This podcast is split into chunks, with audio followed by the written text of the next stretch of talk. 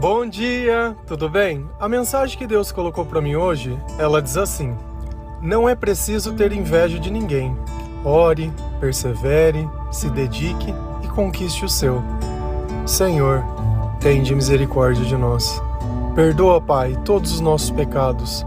Livra-nos de todo mal. Nos afasta de tudo aquilo que não vem de ti. Nós agradecemos, Senhor, por mais esse dia, pelo alimento, pelo banho, pela presença. Aceita, Senhor, essa nossa oração, esse nosso louvor, pois nós te amamos, bendizemos, adoramos. Somente tu é o nosso Deus e em ti confiamos. O que é inveja? Todas as vezes que eu olho algo que outra pessoa tem e quero ter, é inveja. Todas as vezes que eu, que, eu, que eu sinto um desgosto pela felicidade de outra pessoa, como se eu quisesse viver aquilo, como se eu fosse mais digno que ela, é inveja. E Deus, Ele não gosta desse sentimento, nem da cobiça e nem da inveja. Agora a pergunta que vem: será que nessa vida você foi feito simplesmente para observar e nunca ter nada dessas coisas? Ou será que o caminho que você está tentando obter essas coisas não é o correto? Isso não quer dizer que pelo fato de uns acreditam em Deus eles vão ter tudo e quem não acredita não vai ter nada. Isso não tem relação. Se a gente olhar lá em Eclesiastes, Deus ele fala que em algumas pessoas ele vai dar o trabalho simplesmente de ajuntar as coisas, mas essa pessoa ela nunca vai gozar de nada. Então é como se eu te desse algo para você cuidar, mas aquilo não é seu. É como se eu te emprestasse um carro que fica na tua garagem, mas você nunca vai andar com ele. Então, pelo simples fato de ter, de possuir o controle, não quer dizer nada. E às vezes você está olhando e imaginando, poxa, se eu tivesse isso ou se as coisas fossem assim, os seus sentimentos seriam diferentes. A gente só procura o que comer quando sente fome. Quando a nossa alma ela não se alimenta ao invés da gente observar as coisas com sabedoria, nós usamos sempre a tolice. E nós queremos sempre algo, não porque aquilo é bom ou é ruim, mas para que sejamos maiores, para que possamos sentir um prazer, para que o outro diminua e eu cresça, como se isso fosse uma aprovação de sucesso. Então, todos esses sentimentos que nascem de forma errada, eles nunca serão satisfeitos, não pela graça de Deus, Talvez pelo seu esforço, porque é preciso trabalhar. Não vai cair do céu as coisas. Se a gente olha Paulo, o trabalho de evangelização que ele fez, o tanto de cidade, às vezes que ele foi perseguido, ele se movimentou. E às vezes a gente está aí esperando, esperando, esperando. Essa vida de espera sem Deus, ela não vai dar certo porque esperar sem Deus causa ansiedade. É como se eu estivesse esperando um ônibus e eu não sei a hora que ele vai chegar e eu fico o tempo todo atento, tentando ver se aquele é o ônibus da minha vida, se aquele é o meu momento e o estado de alerta o tempo inteiro, o tempo inteiro. E eu observando a minha vida, às vezes não enxergo o quanto o outro se dedicou. Não, eu quero apenas possuir. E quando eu não consigo, eu uso o que é mais fácil. Vamos falar mal. Ah, o rico não presta. Ah, o meu patrão tem isso porque eu trabalhei. Se você se julga tão bom trabalhador e empreendedor, abra sua empresa. Pague os teus impostos. Faça as coisas. Acorde cedo, durma tarde, abre e fecha. Faça tudo. Então é fácil, né? Quando a gente simplesmente está lá pegando uma parte querer achar que tudo aquilo é por nós. Se você é tão bom quanto você imagina, faz o seu. Se for da vontade de Deus e se você tiver capacidade, você vai conseguir. Agora, sem tentar ficar querendo roubar a glória das coisas e dizer que isso e aquilo, como se fosse a pessoa mais inteligente e capaz do mundo. Virtude para Deus é fazer por amor. Se você recebe para fazer algo, é um acordo. Você não faz mais que a sua obrigação. Então, a partir do instante que você negocia com alguém, e a gente olha lá em Jesus, ele também faz uma parábola sobre os empregados da vinha, que as pessoas iam trabalhar na vinha de uva e ele falava: Ó, oh, eu vou te dar X moeda, você aceita? Não, eu aceito. Uns trabalharam mais, outros menos, depois quiseram vir reclamar. Mas eu te dei o que a gente combinou. Então, a tua palavra e aquilo que você aceita tem que ser aquilo a verdade. Se você não está satisfeito, sai fora, vai embora, faz outra coisa. Agora querer ficar culpando os outros, isso não funciona assim. Então a inveja ela nasce simplesmente porque nós estamos muito distante de Deus, muito distante. Se a gente ir lá em Tiago 4, versículo 2 e 3, a palavra do Senhor ela diz assim: Vocês cobiçam coisas, mas não as têm. Matam e invejam, mas não conseguem obter o que desejam. Vocês vivem a lutar e a fazer guerras. Não têm porque não pedem. E quando pedem, não recebem, pois pedem por motivos errados para gastar em seus prazeres. Olha o que o Senhor diz nessa passagem. O ato de cobiçar, de querer o que é do outro. E o que nós estamos dispostos a fazer isso? Quantas pessoas não morrem por causa de um celular? A violência, é o esperto. O Brasil é o país dos espertos. Nossa, chega a dar nojo de certas coisas. É sempre querendo dar um jeitinho, é sempre querendo pagar menos, é sempre querendo burlar, fraudar. E aí olha o que, que, que isso causa na nossa vida. Eu nunca vou conseguir o que eu desejo. Pelo simples fato de a origem desse desejo não vir, não vir de Deus. Esse desejo ele vem do diabo. E você simplesmente alimenta ele, é como se você orasse ao contrário. Enquanto em Deus eu espero em Deus, eu peço a Deus, eu creio na palavra de Deus, eu tento controlar os meus sentimentos, o meu ódio, a minha ira, a minha raiva. Do contrário, não. As pessoas simplesmente pegam e alimentam isso, achando que está certo. Quando eu condeno alguém pela minha percepção, não quer dizer que ele seja condenado. Não é porque eu distorço a realidade que aquilo se tornou culpa. Pega algo que você fez e que você não consegue admitir. Sei lá, você terminou o término com alguma pessoa por alguma coisa que você fez. Aí você vai contar para outra pessoa, você vai contar a verdade ou você vai dar aquela distorcida para parecer que você é uma vítima? E é sempre isso. Jesus ele é um caminho onde nós somos quem somos, onde a verdade nos mostra realmente como nós somos. Só que o amor de Deus e a misericórdia, ele não leva em conta o nosso passado ele leva em conta aquilo que nós podemos ser. E a partir desse instante nós começamos a fazer tudo diferente, porque aquele jeito passado a gente sabe onde vai dar. A gente conhece esse caminho, a gente sabe onde levou. Sabe que da mentira não vem nada de bom. Vivemos a lutar e a fazer guerras. Não é isso de ficar perseguindo pessoas. Tem gente que você não gosta e nem sabe por que a pessoa nunca te fez nada e você nunca parou para pensar, poxa, por que, que eu não gosto dessa pessoa? Então nós precisamos reavaliar as coisas. Quando nós estamos tomados pelo diabo, nós odiamos tudo aquilo que é luz. Mas quando nós viemos para o lado da luz, nós começamos a falar: Poxa vida, cara, eu não gostava desse cara, mas esse cara é gente boa. Você sabe por quê? Porque aqueles que vêm de Cristo amam as coisas que são de Cristo. E o amor é algo que Deus nos pediu.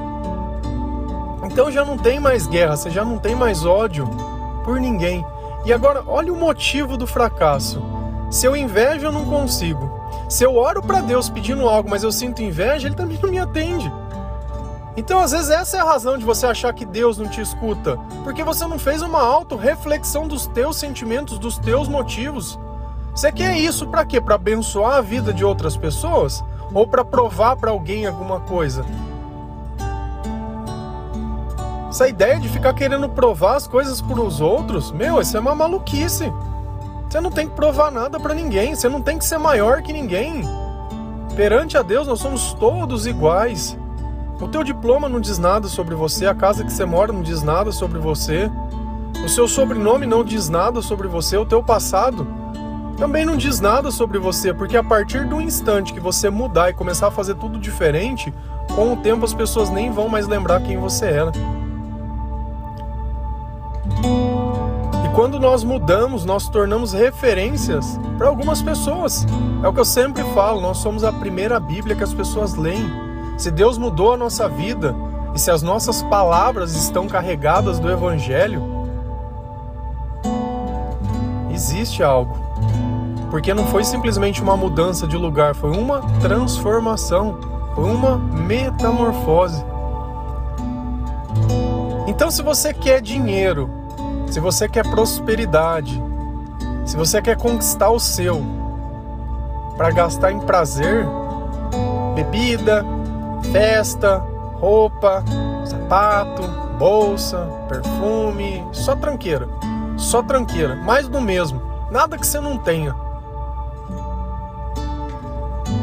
Consegue reservar uma parte para ajudar nada ninguém.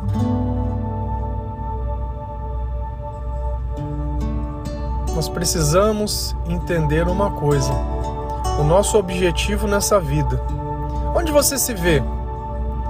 Qual é o teu sonho? Cara, a meta nossa é atingir o céu, independente do momento, independente do tempo, independente do lugar. O resto é acessório, o resto vai acontecer. Porque Deus, quando Ele nos dá um propósito, Ele nos dá a condição. E se eu aceito a condição, amém. Não sou eu que tenho que forçar um caminho, não sou eu que tenho que lutar, não sou eu que tenho que gastar. A maior parte das pessoas apenas vão ver, poucas vão ter. Agora, o pior não é ter, o pior é não saber o que tem. Pior é você ter algo e poder fazer o bem e não fazer o bem para ninguém. E o pior é você ter tudo e é como se não tivesse nada. Outro dia eu tava vendo essas coisas que passam no YouTube, tem o Thiago Negro lá, cara, sei lá, milionário, lá, deve ter muito dinheiro. E o cara pergunta para ele: "Você é feliz?" Ele disse: "Não". Ah, mas o que você precisaria para ser feliz?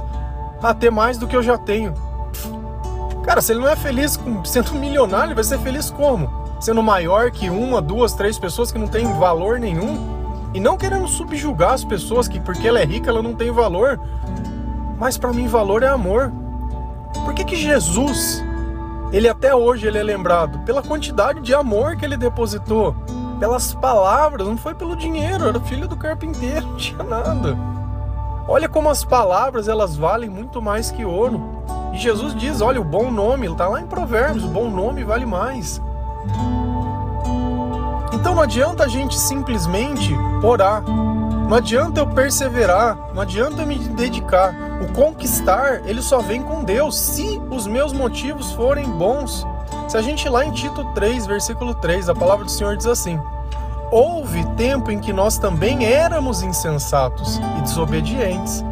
Vivíamos enganados e escravizados por toda espécie de paixões e prazeres Vivíamos na maldade e na inveja, sendo detestáveis e odiando uns aos outros. Olha como essa passagem ela é real. Olha como ela se conecta com a passagem de cima, a mesma palavra, inveja ligado a prazeres.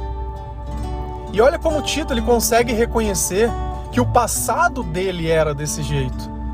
E por viver desse jeito, como ele era insensato e como ele era desobediente.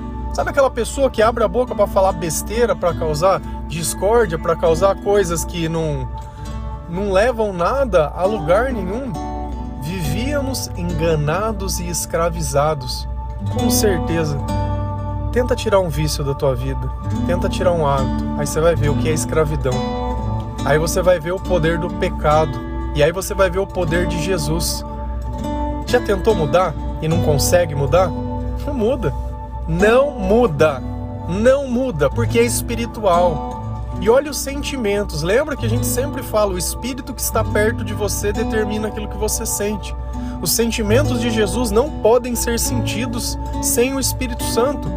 Aquilo que Deus proporciona que nós fazemos pelos dons do Espírito Santo não podem ser feitos sem. Por isso que você gasta uma força para tentar mudar e está sempre no mesmo lugar. E aí você não consegue, e ao invés de reconhecer que a tua falta de fé que é o problema, não, você quer encontrar o culpado, quer culpar o teu passado, a relação, o emprego e a pessoa, o pai, a mãe, A, B, C, D ou Z. Cara, a culpa não é de ninguém, a culpa é tua.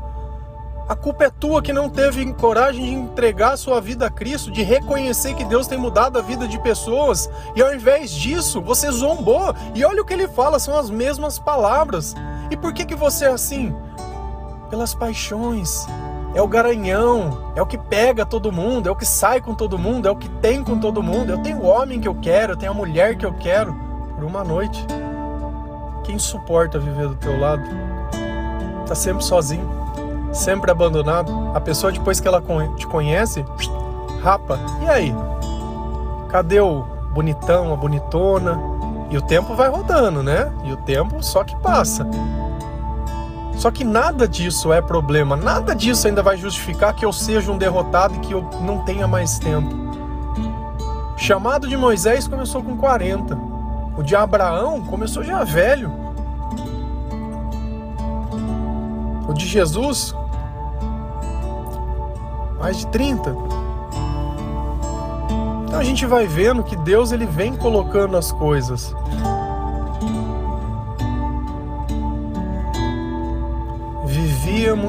Na maldade e na inveja. Onde tem inveja, tem maldade. Não existe inveja boa. O que você acha que é inveja boa é admiração. Eu posso admirar alguém ser feliz pelo que ele tem, sem querer aquilo que ele tenha para mim. Admiração.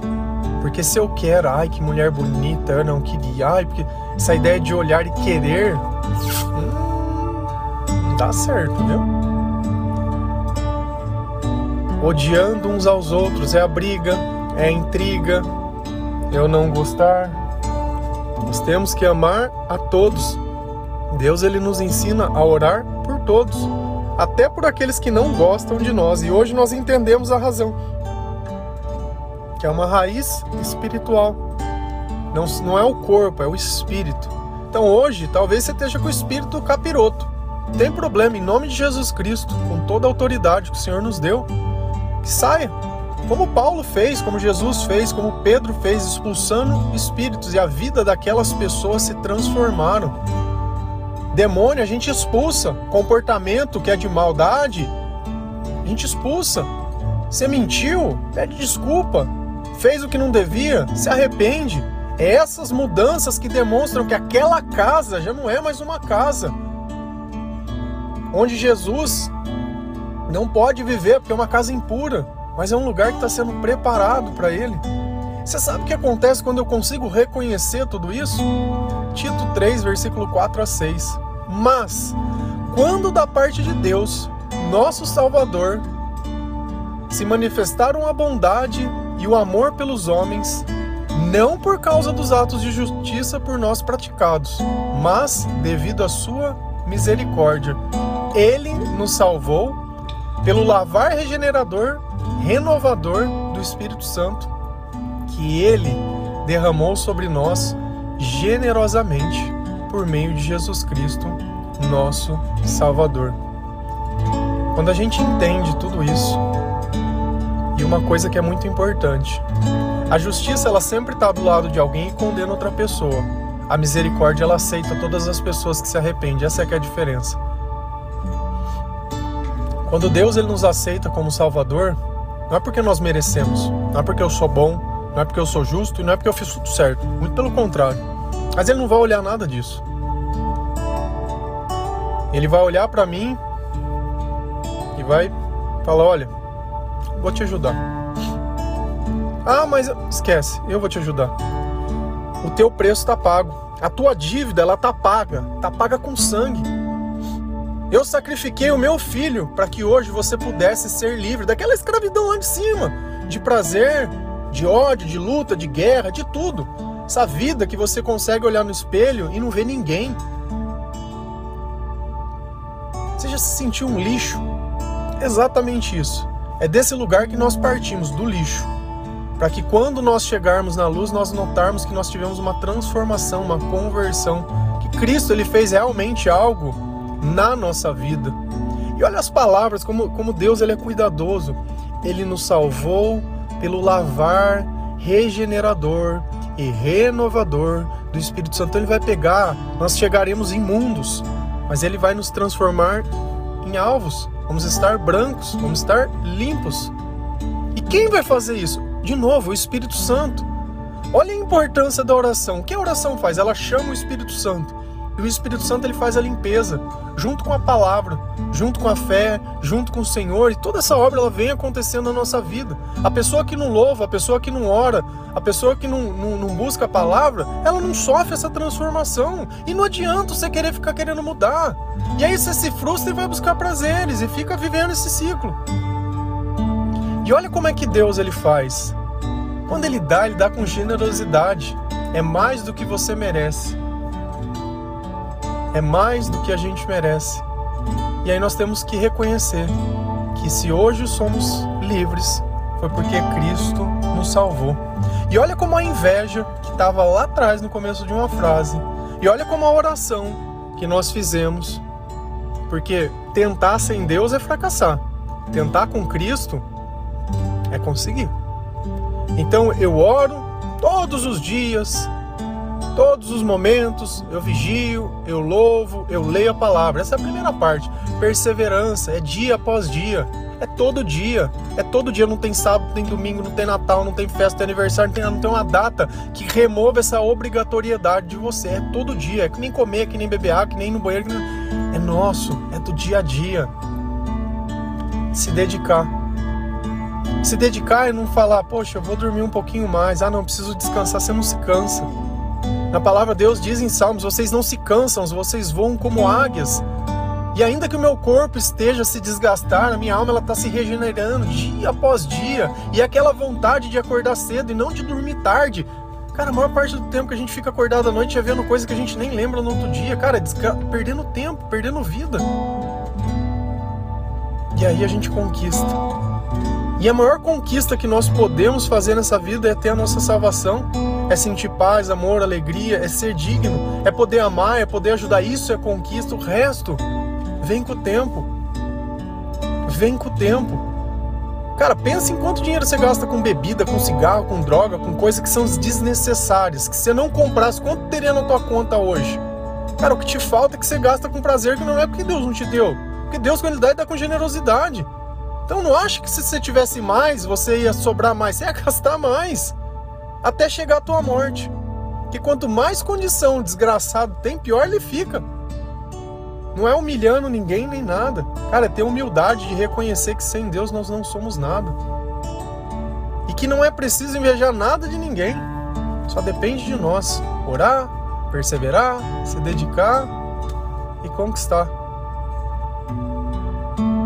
Amém? Deus abençoe cada um de vocês, que o Senhor possa tocar o teu coração, que tudo aquilo que não vem de Deus saia da tua vida, que você encontre através do perdão a ferramenta para começar, que o Senhor derrame sobre nós o seu Espírito Santo. Que se você gostou dessa mensagem e acha que vai servir para alguém, ajude a semear a palavra de Deus. Ajude a semear. Quanto mais você fortalece aqueles que pregam mais pessoas vão ter a oportunidade que você está tendo nesse instante. Porque o amor, quando ele é dividido, ele se multiplica. E nós devemos amar todas as pessoas. Amém? Que Deus abençoe cada um de vocês. Feliz a nação cujo Deus é o Senhor. Um bom dia.